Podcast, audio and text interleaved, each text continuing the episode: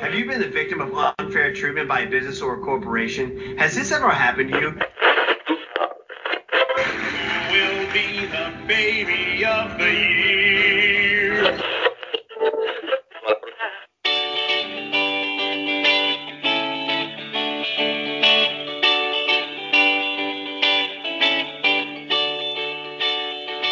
Hello and welcome back to the Turbo Team podcast, coming live again from our respective bedrooms. We were supposed to be in person this week for the first time since like I don't know August, but months. but here we are, and uh, I'm back in quarantine, so it just lines up perfectly. I'm your host, Jake. Jake Brand. Alongside me, I got the regulars, Ben Neeson and Alex Powell. Ben, fresh off COVID. Oh yeah. Um, my lungs are at full capacity and I'm feeling better than ever. It was a special week this week. Ben finally found out what pants size he wore after 20 years on this planet. no, What's just it? committed it to memory. 38, 32. Uh, it's the 30 43. Oh, I wear a I wear a I wear a 42 29 Our or new 28. our new favorite uh, Harrison Ford movie, uh, Blade Runner, Ben's pant size. Great, great joke, Jake. Does, Uh, he cra- does he crash a plane in that one too? We we know that you guys don't care about us three. Who you really here for is probably the best Brazilian we've ever had on the podcast, without a doubt the best homeschooler we've had on the podcast, and probably, maybe in comparison to Doug Voigt's, the smartest guy, and maybe the one with the most film and theater experience we've had. Um, we want to introduce to you Mr. Elliot Mogley Hines. How you doing, Elliot? Uh, great. It's great to be here. I'd just like to say suck it to Nathan, uh, my Yeah. fellow Brazilian homeschooler who also appeared on this podcast. Uh, Nathan, uh, I'm sorry. I don't actually mean that. No, you don't have to take it back. We know it's true. I can't. I can't be mean for very long before it starts weighing on my soul. he had already paused the podcast and is en route to your room right now. That's unfortunate. well, it's good having you, Elliot. We'll get into his top five movies in a bit, but first, we're here to watch David Fincher, uh, The King's new movie, Mank. It's a Netflix original that came out, I think, for good, like December 5th or something like that. Uh, it's a 2020 film written, actually, the script is written by his late father, Jack Fincher, and it's starring Gary Oldman, Lily Collins, Tom Burke, and Charles Dance. That's about all I've got. Ben has to give his annual synopsis. Is it Wikipedia or off the dome today, Ben? Uh, it's actually neither. I uh, wrote this one myself. Oh, Yeah, I know, right? Ooh, Um, tell me, uh, let me know if this is accurate at all. Um, the film centers around the writing of the script for Citizen Kane by Herman Mank Mankiewicz and intersects between two different time periods early 1930s Hollywood and Mank's escalation within Hollywood production company MGM's ranks and ruling class, and in 1940 when he was commissioned by Orson Welles to write his next film, which he heavily based off of, of off of his experiences at MGM. We follow Mank as he gains and loses favor within the Hollywood elite, and years later when family and friends appear to plead their opinion on the growing matter. Uh, thank you, Ben. Good job. I'd, I'd say that was pretty accurate. It's one of those movies that you like can't really describe, but you can also describe at the same time. what? If that makes any sense. Yeah. You could say I- that for I literally exactly every how movie, Jay. We'll we'll get into that later, but it's a little complex. Shut up, But Ben. first, we want to give it off to our guest Elliot, and just first on Elliot, what were your thoughts on the film? Well, in terms of the t- technology, like the cinematography and the music, I think that Fincher doesn't really he doesn't really do bad work uh, in those categories. I mean, it's an absolutely gorgeous film. The black and white really works for me, and I think that it's it doesn't really come off as a gimmick. I think it's really shot like an old movie. Of course, that's kind of Fincher's style is Uh, he do, he likes static camera. He doesn't like a lot of cuts and stuff like that. So I thought that was good. In terms of the actual story, I would have liked a little more clarity of focus because it kind of felt like in terms of what the movie was about thematically, it was a bit all over the place because you had the stuff in the past with him uh, trying to decide whether he wants to support Bill Nye the Science Guy slash Upton Sinclair, which was I thought was a very interesting cameo, and uh, and then in the present, him trying to finish his script, which I thought was a little underdeveloped. Here's a dog. Hi, Shadow. Hey, Shadow. Friend of the program, Shadow.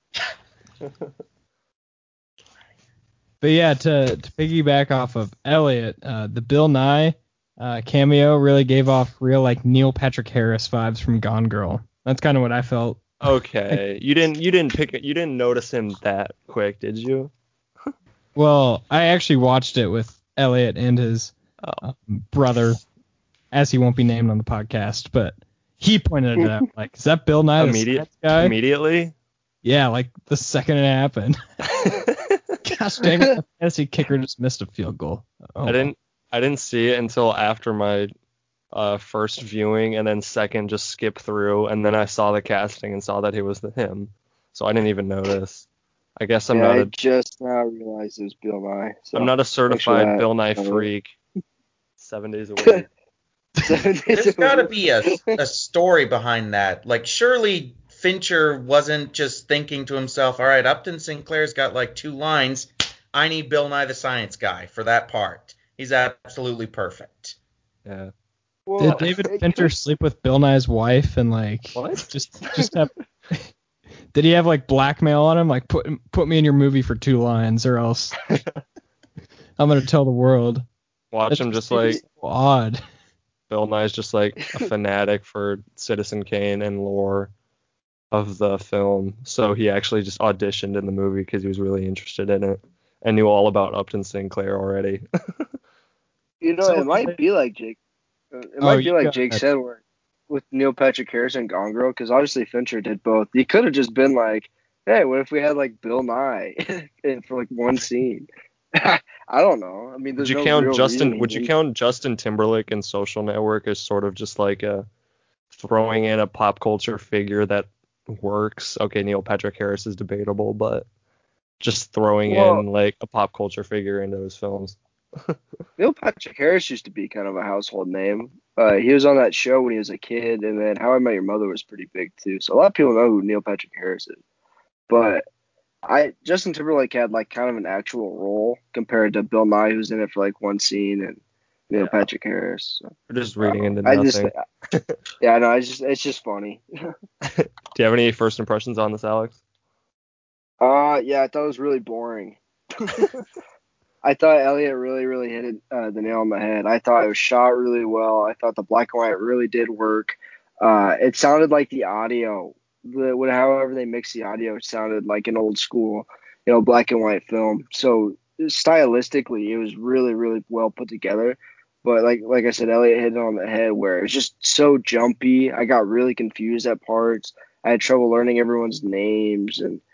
Uh, also, it's just I kind of didn't care. I think uh, I watched uh, Karsten Runquist did kind of a mini review on this on his David Fincher video, and he, he kind of hit he I, I agree with what he said. He doesn't think Mank is like he doesn't think Mank is a guy that's interesting enough that he deserves his own movie. Yeah, he's got kind of a cool backstory and he's kind of a he's kind of an interesting guy, but as far as like a main protagonist in a full length feature film directed by one of the most well known and well accomplished directors ever. Just doesn't seem right. You know, it's just kind of weird that this is the guy they picked to make a movie about compared to even Orson Welles or even a movie about them making it, not just writing it, you know. So I just thought the whole thing was kind of boring and it didn't it, it reels you in with how it looks and then you're you're trying to get through it and you're just bored and and it just I don't know. It's just the story I don't think was very interesting.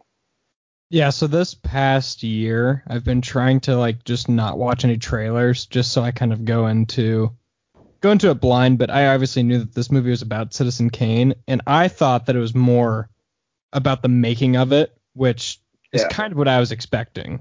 Um, not necessarily kind of like the politics of the 1930s.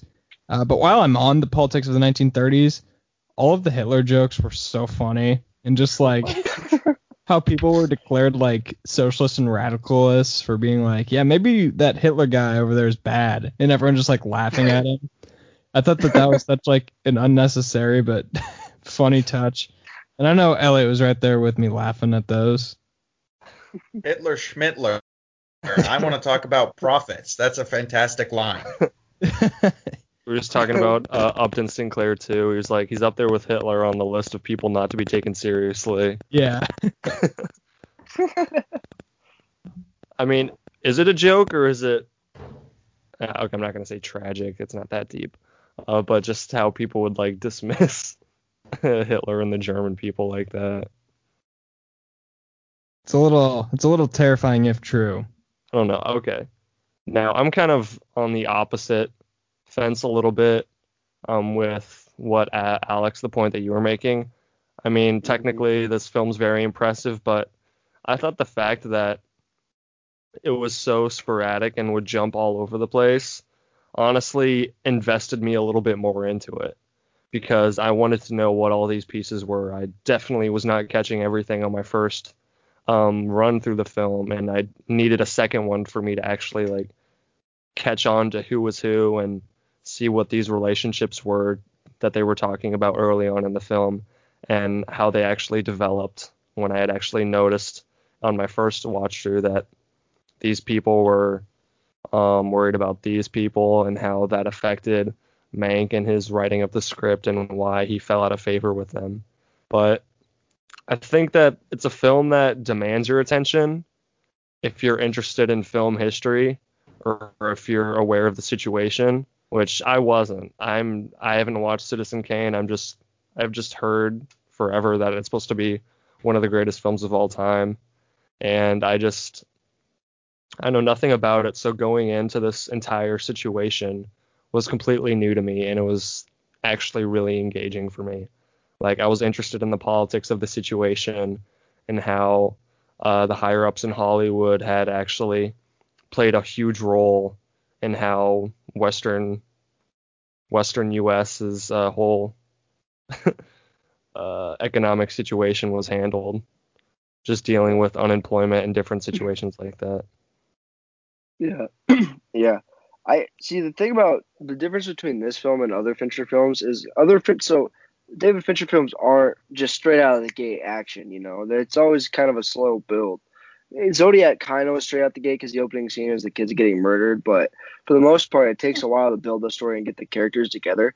And this just felt like they were building the whole time. It didn't feel feel like it hit that peak like a Zodiac or a Social Network where it just like you're locked in the whole time and you can't take your eyes away from the screen. I was just not entertained throughout most of this. It just kind of felt like this same ongoing like there was no change in the characters' moods or dynamics. The one change was probably when Orson well when uh when Mank was drunkenly at that party and then uh when Orson Welles was yelling at him because he wanted credit for the script. Those were kind of the only times characters were out of their usual kind of demeanor. For the most part, it's just it, just felt really static, you know, like nothing big happened. It, you know, I felt nothing important, I guess. Jake, what did you think? I think I kind of fall in the middle between you and Ben, I, I wasn't like insanely engaged in the story, but I also didn't find it like boring. I definitely saw it as more of like a, oh, this is pretty interesting, but I think I would be able to get it more if I was like actually very well educated on it. Like I think you have to have, in order to be able to enjoy this film to the fullest, I think you have to have insane, or not insane, but like a very good knowledge of Citizen Kane which Mhm. I've seen it, but I don't have like an extensive background knowledge and haven't really done my research on it. So from that aspect of just kind of like a casual viewer, uh, I wouldn't say the story fell flat, but it's definitely way more complex and something that you can just like walk up to and completely figure out on its own. But I also that there wasn't a huge like rewatchability to so Ben rewatched it, but there wasn't anything in it that like made me really want to rewatch it to get it more if that makes any sense. So I kind of Mhm. fell in the middle where I was like completely able to appreciate the, everything it did from a film and audio standpoint just because I think that it was extremely brilliant in how it shot like a 1930s film and I, I can definitely appreciate that but the story itself I'll I'll just leave kind of as just lukewarm for me. Elliot, are you Yeah. well versed in the background of the this film and uh, Citizen Kane in general? Uh, not really. I mean, I know a bit about the story, and I've seen Citizen Kane twice. I don't. I mean, people absolutely love it. I think it's pretty good, but I don't. I wouldn't say it's like one of the best movies ever. So, I was definitely interested to learn more about it, but it goes back to what I said. What I said about uh, the movie kind of lacking clarity. I couldn't tell if it wanted to be about the actual making, the writing of the script, or more about the politics of Hollywood through the lens of writing the script. Yeah, that Yeah. it did kind of juggle between the two quite a bit and then there was like the weird like every 10 minutes just like Mank passing out drunk in his bed which kind Yeah. of I would say tied into the script writing but it definitely wasn't repetitive but it it, it hit the depressing note very well. Mhm. Well, I think I think the elements of not necessarily the hmm, the political nature of the executives in the film industry and in Hollywood and how big of a role they actually play in society. I mean, I haven't seen Citizen Kane. I don't even know what it's entirely about.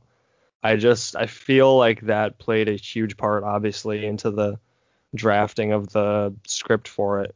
I mean, when they talked about things such as looking at um, LB, LB Mayer and his character about how he'll be talking about how MGM comes first and then he walks up and then like demands that like half the pay of everyone who works there be cut while like he and Irving are still getting their Christmas bonuses and things like that and how Mank made a good point when he was talking about well a lot of this film has to do with um making the argument I guess or against the stigma against socialism in a way which I mean that's a little prevalent right now still but uh, just how he was talking I about think how it's I think it's becoming really prevalent again. There's a huge socialism movement currently between as far as like the youth, like people yeah are Marx was right Kid, kids from like kids from like 16 to like probably like 28 maybe. If you're 28, not really a Sanders, the 28 year old. Yeah, but uh, there's a lot of people on socialists. I think Bernie Sanders has a lot to do with that and AOC. But anyway, go ahead, Ben. for the Sims uh, yeah, Citizen Kane is actually based off of Bernie Sanders.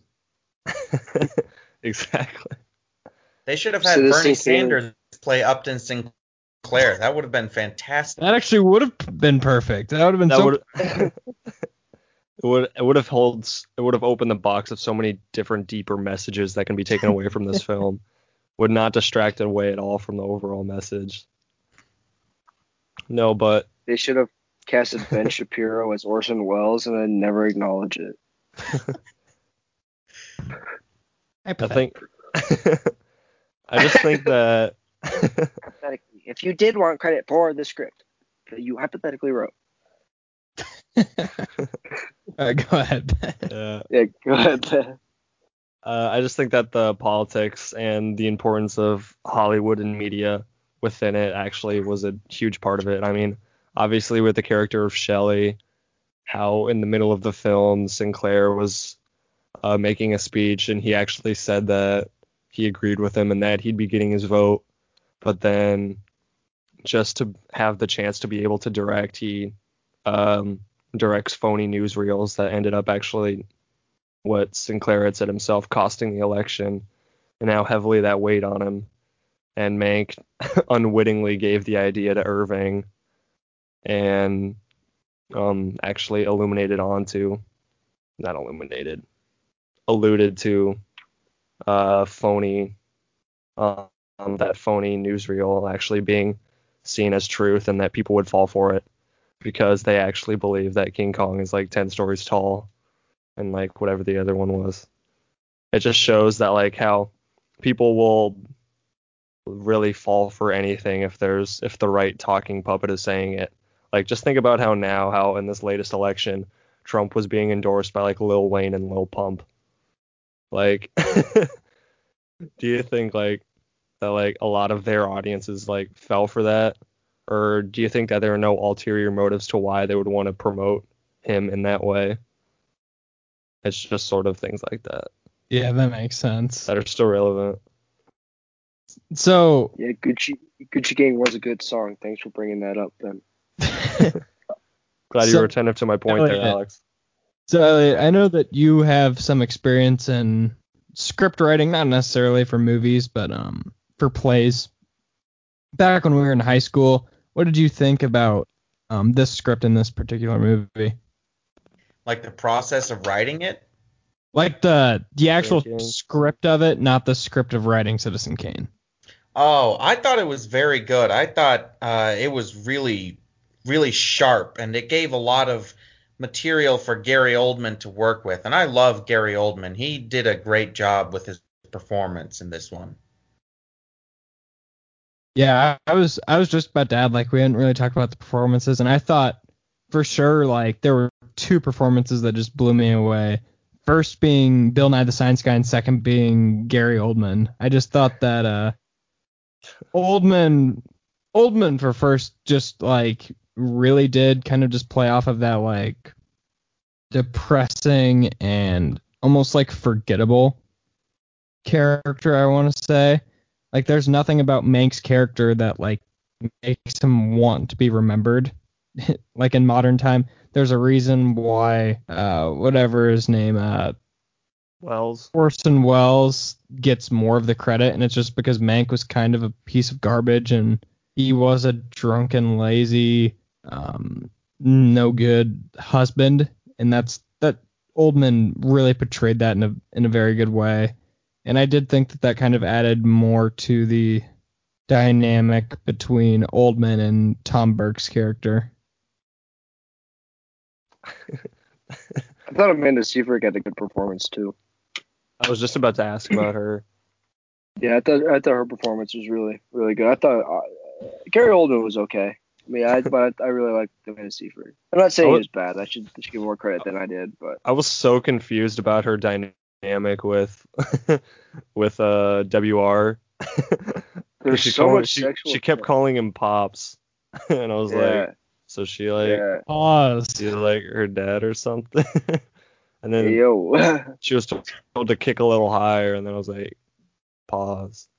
No, but I yeah, she had a really good performance and how she toed the line, I guess, between um being a sympathetic, not nec- it's not sympathetic, it's a poor term, uh, towards uh, Mank's cause or Mank's doubts and his criticisms of LB and H and WR and how they um, basically were just discussing and dismissing um, Sinclair and were actively trying to avoid his election and basically just their ideals in general and how she was able to be that middle ground between them both. And I think I really love the scene where uh, um, Mank was trying to desperately like get her to pull the Sinclair films, but then she didn't just because she had already made her exit. So, kind of just for finishing thoughts on this, one thing I'd like to do uh, with films when I see them is compare them to like other work by the respective director. And what's so hard with Fincher is he kind of likes to jump around and perfect like every genre or try to perfect it. So it's so hard to compare this to anything else in like in his film categories because he's there's Fight Club, which is like this psychotic thriller, and then there's Gone Girl, which is a mystery film, and there's so- Social Network, whatever that is, Zodiac, a crime mystery. So like all those are just such different. Shut up. There's just so many different genres um, of film, so it's really hard to compare this to any of his other work. But where do you guys think that this fits in? Um, I'm trying to think of what the word would be. His film collection. I know that's not, Filmography. yeah, filmography. That's Um, I think I think if you're comparing this to former Fincher films, I think you have to go with Alien Three. I haven't seen the Alien Then- movie since I was in middle school. Then after Yeah, I that, haven't either. I haven't either, but uh, I don't know. I think it's on the lower end. I think I, I think there's an argument for David Fincher being the best director working. I think definitely he's up there with probably Christopher Nolan, Tarantino, and Martin Scorsese. Uh, hey, Denis Villeneuve. and Denis Villeneuve, shut up, and uh, Denis Villeneuve, I guess. But uh, I think he definitely is in the conversation. I don't think this. I don't think if you're sitting down and you're comparing who's the best working director, I don't think if you're making an argument for Fincher, you're going to use Mank as an example, unless you're talking about how well it's shot. I don't think the story Mhm. really does anything. And I- Oh, Sorry. I was gonna say, and I think even though like I don't completely comprehend and understand the story, I can tell that Fincher went to extreme lengths and in-depth research to get the story right. And I have no like I have no fact checking to back that up. But just with his past work in films, you know that he's gonna do every little thing. I know that he shot several scenes in this over 100 times just to get it perfect. And I think like just in the argument for Fincher's the best director, it it's hard to argue if there's any other director that has like that attention to detail and discipline to getting everything perfectly the way he wants it. And even though I don't know like the entire background and the entire politics of the 1930s, I know that he went to great lengths to be able to portray it in an accurate and uh, interesting way. Uh, he's such a perfectionist that even if the story lacks in any of his movies, they're always going to look really well done. You know. Uh, does he have any original movies, like original stories, like original stories? Uh, most of his are either based off, yeah, most of his are either based off books or uh, like stuff that actually happened, like Gone Girl and uh, Is and fight Girl with based- the Dragon. Fight Club's based on a book. Girl with the Dragon Tattoo's a book. Gone Girl's a book. Social Network's a true story. Zodiac's a true story. This is a true story. Alien 3, which is just a part of a franchise. Uh, what are some other Alien? What about uh, Seven then? I was just looking at seven, that. I, seven? I think Seven's a book too. No, uh, he he didn't originally write that. There was a different screenwriter for Seven. Uh, Is the Benjamin social network based off of a true story? I don't think so. I don't know. I don't know what that was. Uh, it was it was really original. I liked it a lot. Well, it is, it That is guy that Jesse Eisenberg played, I wish he was a real person. Seemed really interesting. I wanted to see where that would go. I hope that guy never steals my data.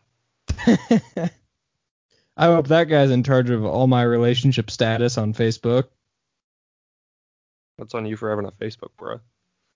Yeah, Seven is a book. Wait, Seven might be an original one by him. I'm not not even that he like wrote it, just like the material wasn't there for him before he did it. You know, I you think a, do you Benjamin have a Button. point to this question, or you're just asking? I don't know. I just think it's I just think it's interesting how good he is without like like a lot of his stuff is just him retelling someone else's story, and I think it's interesting how well he does it. You know, like like Tarantino writes all of his movies, and that's why they're so great. Is because this comes from the mind of Quentin Tarantino. Social Network isn't David Fincher's story; it's someone else's story, but he just put it in movie and made it look really good.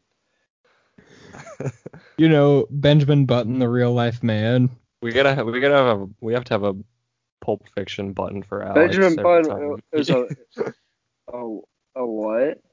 when you need to have a Pulp Fiction button for Alex every time you Why? reference Tarantino Why? because you do it a lot. Because he's good. Sorry, Jesus. I'm not a Pulp Fiction fanboy, but I can respect a good movie when I see it. Douche. Okay. All right, we want to get into favorite scenes. Uh, do you guys have any negatives? I think we kind of this was a unique review because I think we kind of just like did it all in one.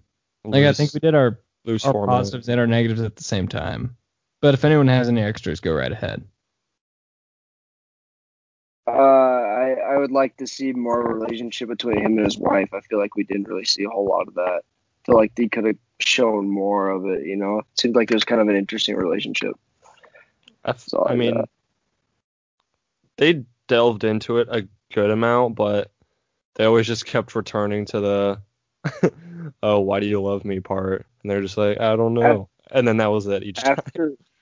So after I just I literally just finished The Sopranos today. So after watching seven seasons of The Sopranos, there's a lot of similarities between their relationship and Tony and Carmela's in The Sopranos, which I thought was kind of interesting and ironic. But uh, Elliot, do you have any more positives or negatives for uh, we get into favorite scene?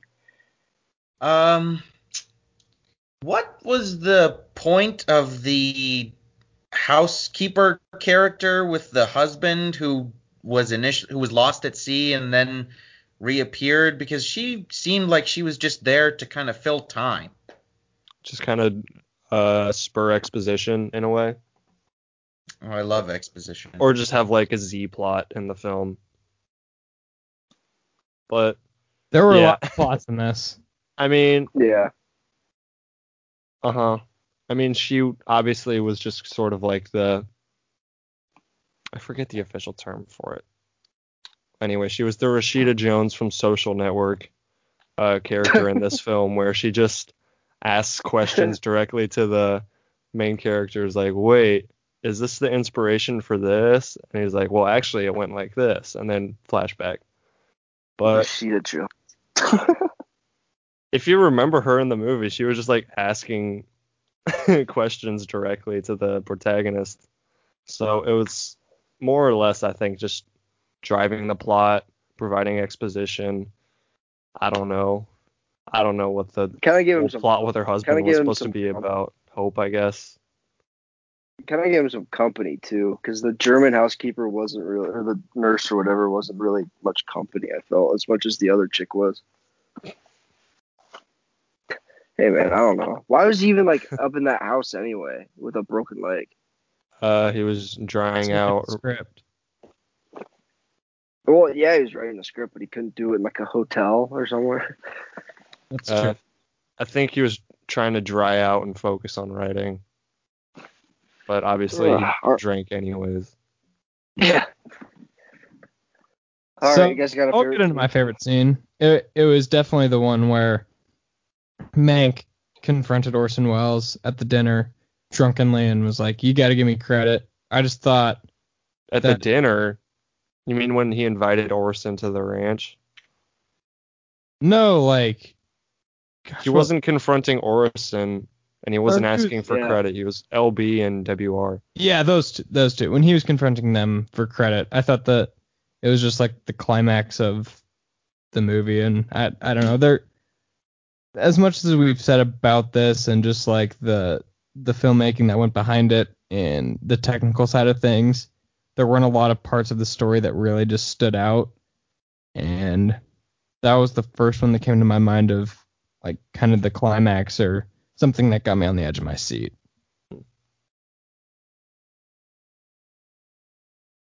Uh, uh, Elliot, what was your favorite scene? I'd probably have the same uh, same thought. I really liked that scene because the cinematography I think was really really I don't know. It was very unobstructive. It really let you get into Gary Oldman's performance. And that was one of the scenes where I was completely engaged because I just thought that Gary Oldman was killing it. It was just following him around the table. Yeah, that was showed all angles. absolutely literally. roasting everyone. He was essentially initiating the Comedy Central roast of LB and WR. They couldn't handle the heat. Everyone at the table had to get out of the kitchen. Every, everyone at the table was quite literally saying, "Not my table." ben, what was your favorite scene? My favorite scene was, um, I don't know if you can even really count it. Really, it was, it was the night of the election, and it played into um Shelley's eventual suicide and his over racking with guilt because I felt that culmination of Mank being the one who accidentally gave uh, Irving the idea for the films just on an aside comment that he said was too clever for his own good that they actually took and ran with and gave to Shelley who actually brought it out and it ended up working. And the fact that like in a pessimistic way he brought that about.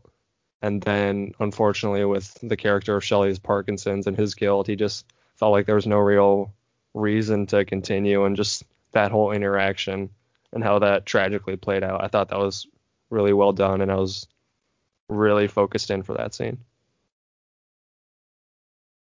Alex. Uh, mine was, I li- I really like the scene where Mayer is addressing the MGM employees, you know, telling them how their cuts, their pay is gonna get cut because he seemed, I don't know, I just really sh- seemed like how evil the, you know, top heads at uh in Hollywood can be because he acted all emotional and it was just like kind of a whole act. I don't know. I thought that was, was- a really interesting scene.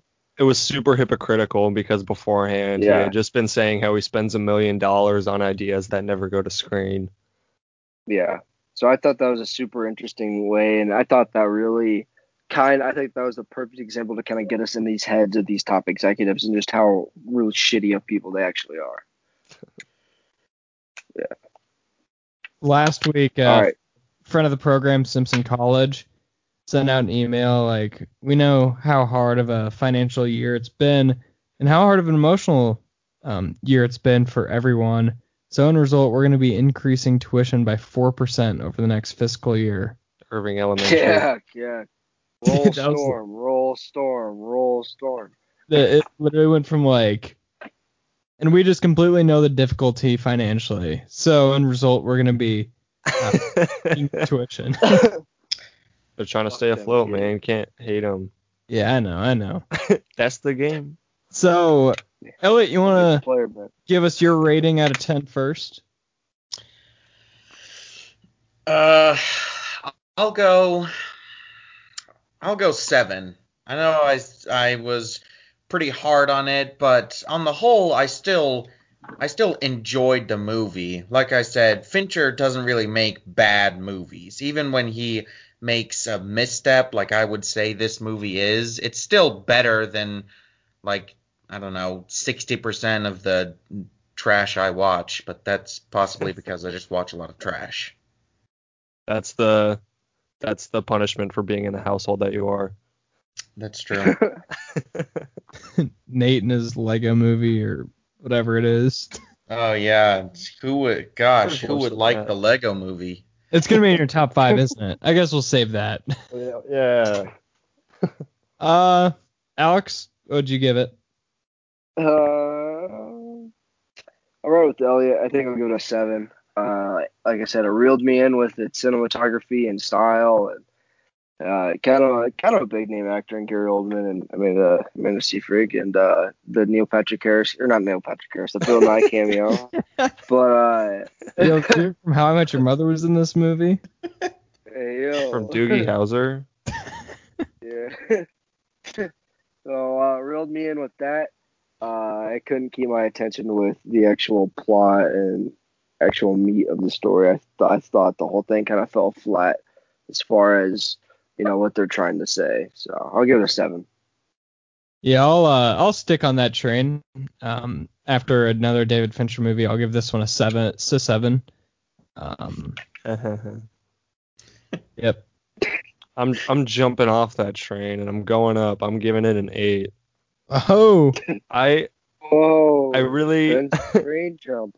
Yeah, I know, right? I mean, we didn't get. I didn't mention the cine- cinematography a whole lot, but I thought the black and white choice was excellently was. I thought it was an excellent choice, and I'm glad he held out to wait until he was able to do it in black and white because I thought that engaged you in the framing a lot more. He was able to play with a lot more subtler features that really aged it down. Uh, lights, for some reason, looked really well. the way that the glow that they would cast off it really projected all over across the screen. And I don't know, just the performances were all across the board very good. And I thought that the story was really engaging. It really encouraged a second watch for me in a good way, I thought. So yeah, the worst part about it was the big mouth ad at the end.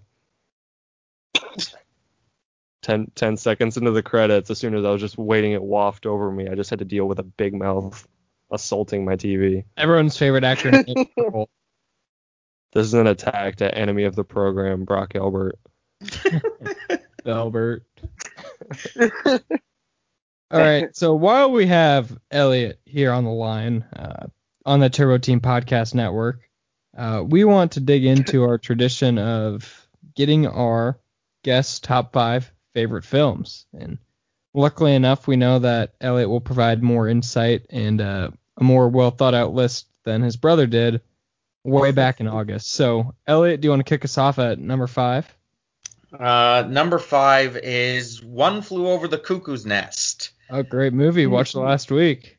Uh, I love that movie. Uh, I think that the topic of mental health is something that I'm really interested in and really passionate about. So I really appreciate its portrayal of that.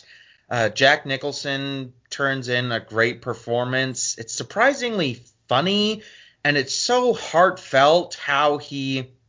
I mean, he's pretty rough around the edges, but you can really tell how he really cares about these people and he wants them to live some semblance of a normal life. And yeah, I, I just love that movie.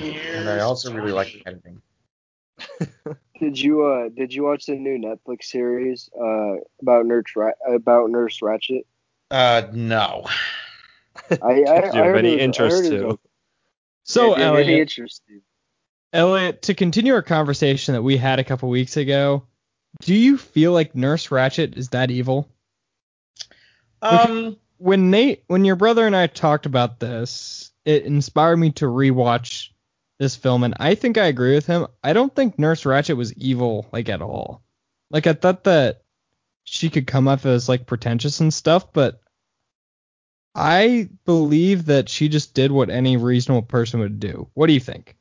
I agree. I think that sh- I think that she kind of similar. She's a very interesting foil to Jack Nicholson's character because she's also a little rough around the edges, but she I think really does have the best interest of the patients at heart and the obviously her using Billy's mother as an emotional bludgeon there at the end that's a pretty gross error in judgment but aside from that, I think that she is, on the whole, not a terrible person.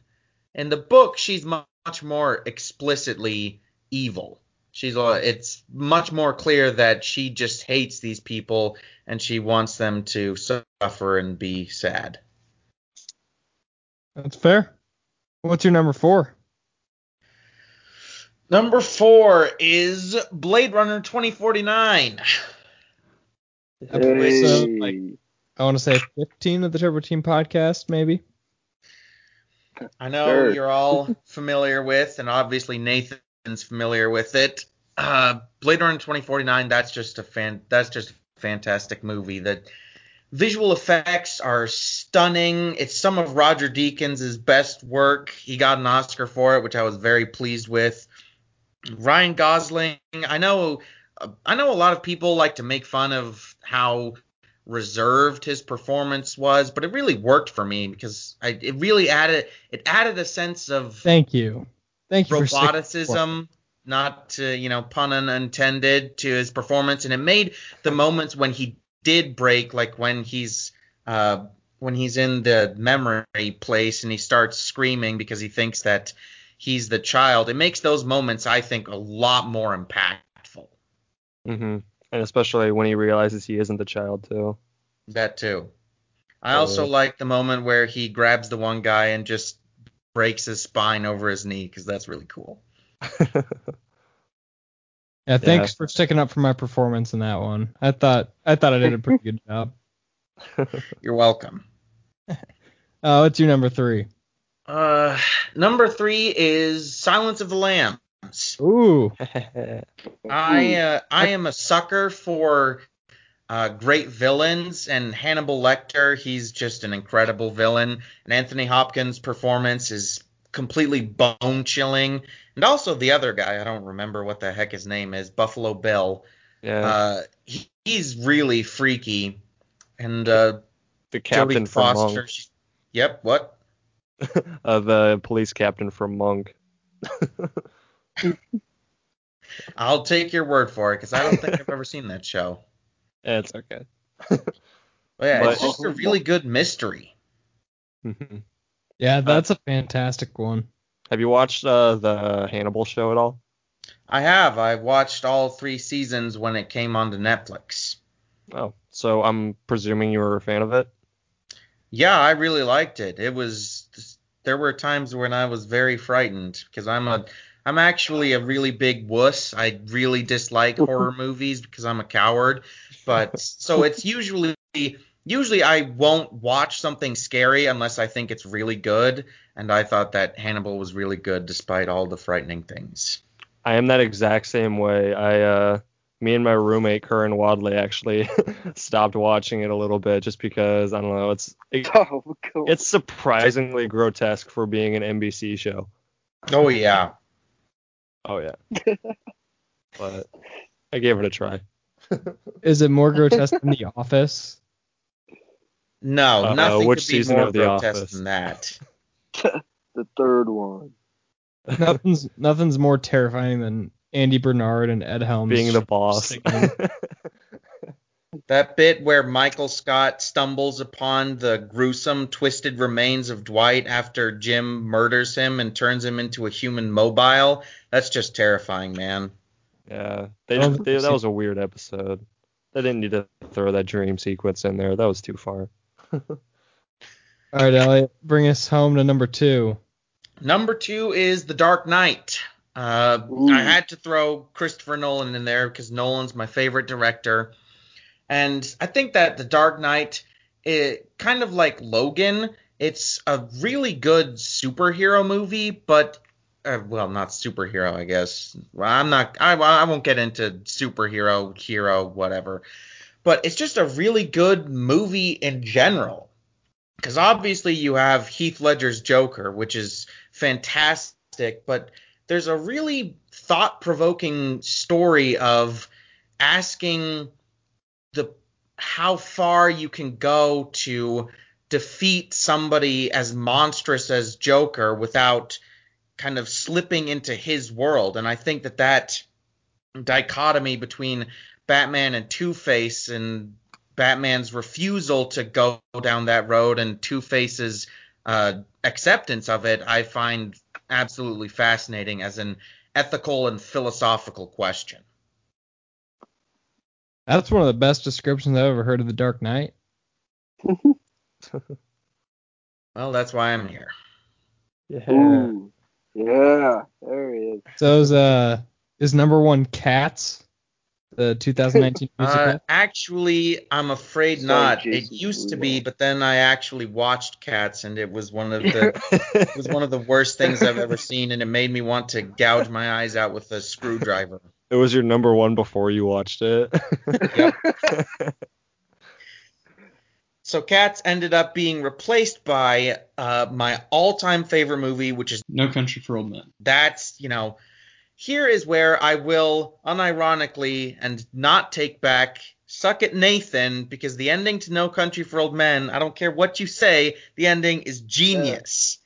Yeah. Yeah. Yeah. Yeah. Yeah.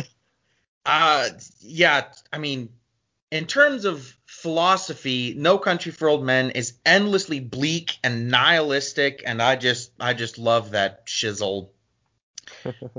Antoine Chigurh's character, his ideals, if that's what you could call it, because Carson Wells, you know, he says he has ideals, he has principles that transcend money.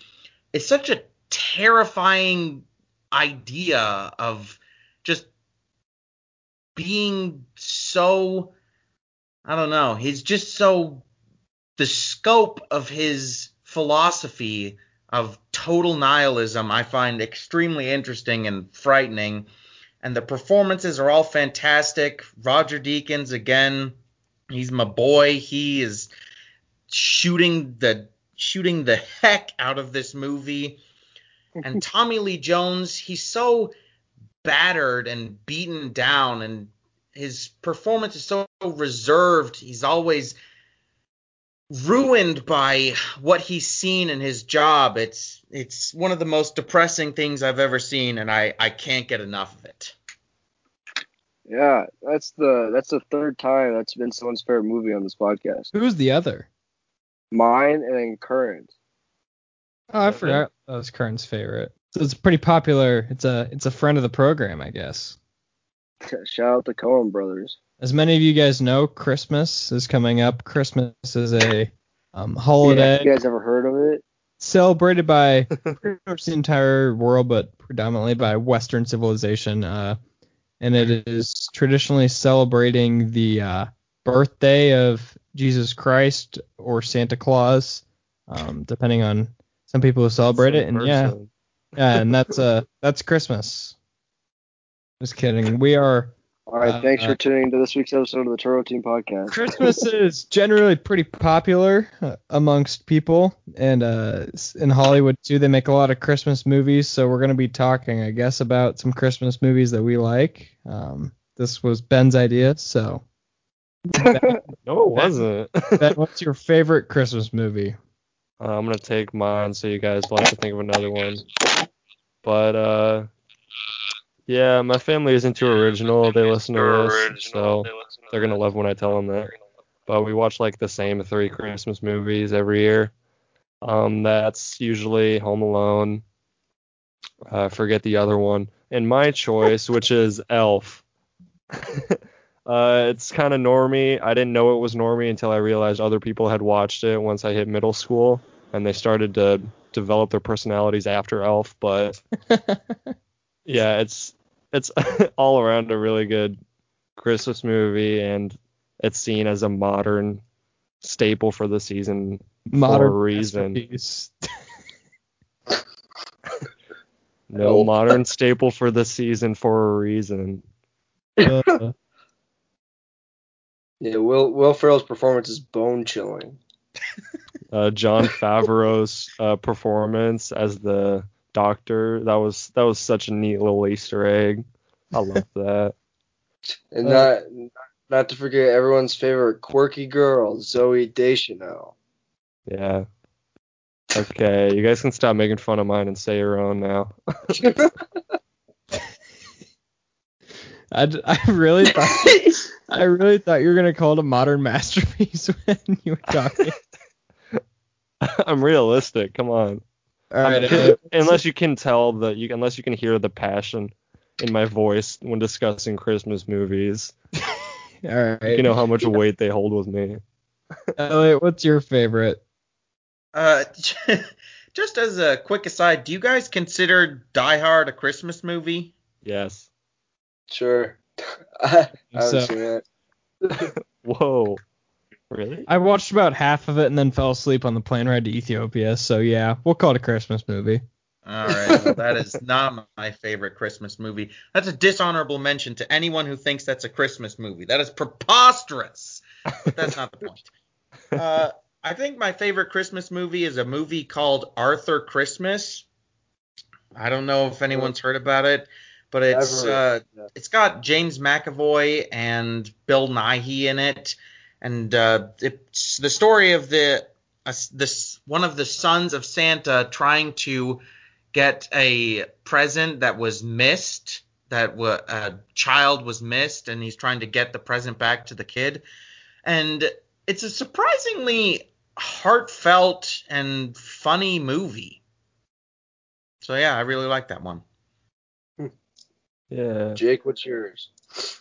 Well, uh, I did realize a couple weeks ago that the only Christmas movies that I'd seen within the last five years were uh, Elf and Christmas Vacation. So I branched out last week and rewatched the mas- the um, masterpiece of the holidays with Macaulay Culkin, Home Alone. uh, but I think for mine, I'm gonna have to settle with Jon Favreau's. Um, actually, no, he didn't direct it, but uh, he starred in it. Iron Man three. Takes That doesn't count. If that would have counted, that would have been mine. no, I'm kidding. My my all time favorite, uh, with absolutely no due respect to Chevy Chase, uh, Christmas Vacation. Chevy Chase No ruined community, but uh, it, it is my favorite Christmas movie of all time, just because I think that's like pretty much the one that has always been a tradition for me to watch at Christmas time. Uh, it's pretty funny. It definitely hit a lot closer to the to Giggle City when I was younger, but it's still Laugh it's still some it still sometimes sends me to the Laugh Factory. Uh, but if I if I didn't choose Christmas Vacation, I'd probably go with um, Days of Future Past. The uh, it's like a season 25 Simpsons episode, and it's a Christmas episode, and it is actually genius. Movie. No, it's a it's a TV episode, but it's actually genius and one of like the best Simpsons episodes ever, and it takes place in season 25, which is even harder to believe. But yeah, we'll go with Christmas Vacation, and uh, big screw you to Chevy Chase while I'm at it. Okay. Oh, I always hate Chevy Chase. All right, so mine were taken, which were Christmas Vacation and Elf. Those are the only. I don't really care for Christmas movies, if I'm being honest. I I think they're all the same See? cliche. They're all kind of corny. Four Christmases. it's a movie that I saw half of one time. Are you kidding Uh, me? but Don't yeah, you're not enthralled by the businesswoman from the big city and then the holiday hunk showing her the reason for the season? Not at all. That's not a winning Yes, formula for you. Can't say that I am. So since Christmas Vacation and Elf were taken, I gotta go with Christmas Mail. Uh, that's that's a joke that I think only Ben would get. But uh, so instead of picking one that I like and just kind of reaching, going out on a limb, I'm gonna pick one that I absolutely hate, and I hate Frosty the Snowman. I think it sucks so much. It's so annoying. The plot is terrible. I don't care about a stupid snowman. The girl is annoying. Magic isn't real. The whole side plot with the guy trying to get his magic hat back sucks. I hate Frosty the Snowman. Don't you ever show that movie around me. I've I've never known someone to hate on something before 1970 so hard. One thing I I hate if we're talking about Christmas movies we hate, I cannot stand Polar Express. I hate that movie with a burning passion. And I don't know what it is about it, like the realistic animation. That movie gave me nightmares as a kid, and I can't uh, even tell you what it's about. It's about like a That's train. why. But Tom Hanks was on the on the on the roof, and then they dance and they drink hot chocolate. You didn't like that? No, Did they take the, I did hated they that take the train to Epstein's Island? Jesus. You said Tom Hanks. Meeting up with Stephen Hawking. Do you guys? Oh my gosh, uh, that's Ben, probably a Elliot, good do note to end this on. movie you hate? Timestamp that. Don't actually. That was just a joke.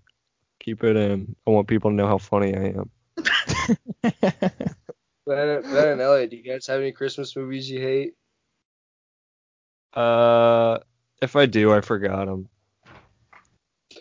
Elliot? Well, Um, I actually hate the sequel to Frosty the Snowman, Frosty Returns. If Yeah, you Frosty hate Frosty the. Snowman, then my goodness, Frosty Returns is going to make you want to turn your TV into kindling. I guess you can't burn a TV, but you'll want to. That movie is just idiotic. Frosty the Snowman is a doofus just wandering ala- around like a buffoon doing nothing and there's a cat you know they try to make the enemy this guy that makes melt meltable snow into a spray can so all you have to do is spray your driveway with that to melt the snow. That's a fantastic invention. And then the the I cat is wandering around with it, you know, like a like an American with a a a AR-15 just wandering around with it, shooting it willy-nilly. I don't know what he plans to do with that. This is really rambly, but Frosty Returns, flip you. I hate you, and I wish you would die. I thought you were just doing a bit, but then you actually backed it up with the plots. While we're on it, Home Alone 3 starring uh not Macaulay Culkin as the kid. I don't know why that movie was ever made. It's starring uh Alex Linz as the kid. household name. Who is that?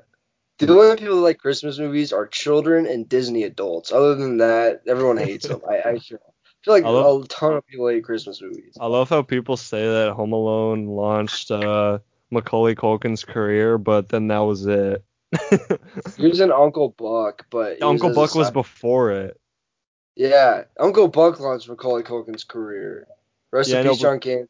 People keep saying that Home Alone launched his career, but then that was also the end of it. What else was he in? Do you want to read a audience review of Home Alone 3? Studios Uh, are smarter than we give them credit for, and believe me, the last thing I enjoy doing is giving those greedy, money-hungry twits in Hollywood any kind of credit. But calling this Home Alone 3 was a stroke of genius marketing. That that was The kid that the kid that plays him kind of looks like uh kind of looks like Heath Ledger grown up. okay, sick. that don't that won't end well. Rest in peace. Rest in peace to Heath Ledger. All right, nice. we gotta end this. Uh, again, we want to thank the best Moglehines. Uh, Rudolph sucks too. I hate Rudolph. Rudolph's a little Whoa. that's not that's a good one. Whoa. I guess while we're at it, I'll give I'll give Charlie Brown Christmas some love. It's not as good as Charlie Brown Thanksgiving or wait, what's the original Charlie Brown? Is it just Charlie Brown? Uh, uh, Charlie It's the- Brown, yeah. uh, Lost in New York. You're laughing. Charlie Brown's lost in New York. You're laughing. All right. the, Santa Anyways, Claus, the Santa Clause three starring uh uh Pee Wee Herman sucks too. I haven't seen any of the Santa Clause movies. They're really bad. Well, the first one's not terrible. The second one's okay, and the third one's awful. Uh, Ernest Saves Christmas. All right, we That's a gotta stop talking about Christmas movies. We wanna uh wish a ha- um, a happy Christmas, a Merry Christmas to all of our Turbo Team listeners, and uh, we want to thank Elliot Moglehans for joining the program and adding some delightful insight. Until next time, uh, for our year-end review, um, before we move on to 2021, I'm Jake Bren with the Turbo Team Podcast, and we want to thank you for listening. Shout out Jingle All the Way. We hope End you Podcast. Our social medias are linked in the bio. Follow us on Twitter at the Turbo Team Pod. You can listen to all episodes on Apple Podcasts, Spotify, or any other platform where podcasts are listened to. Thank you for listening.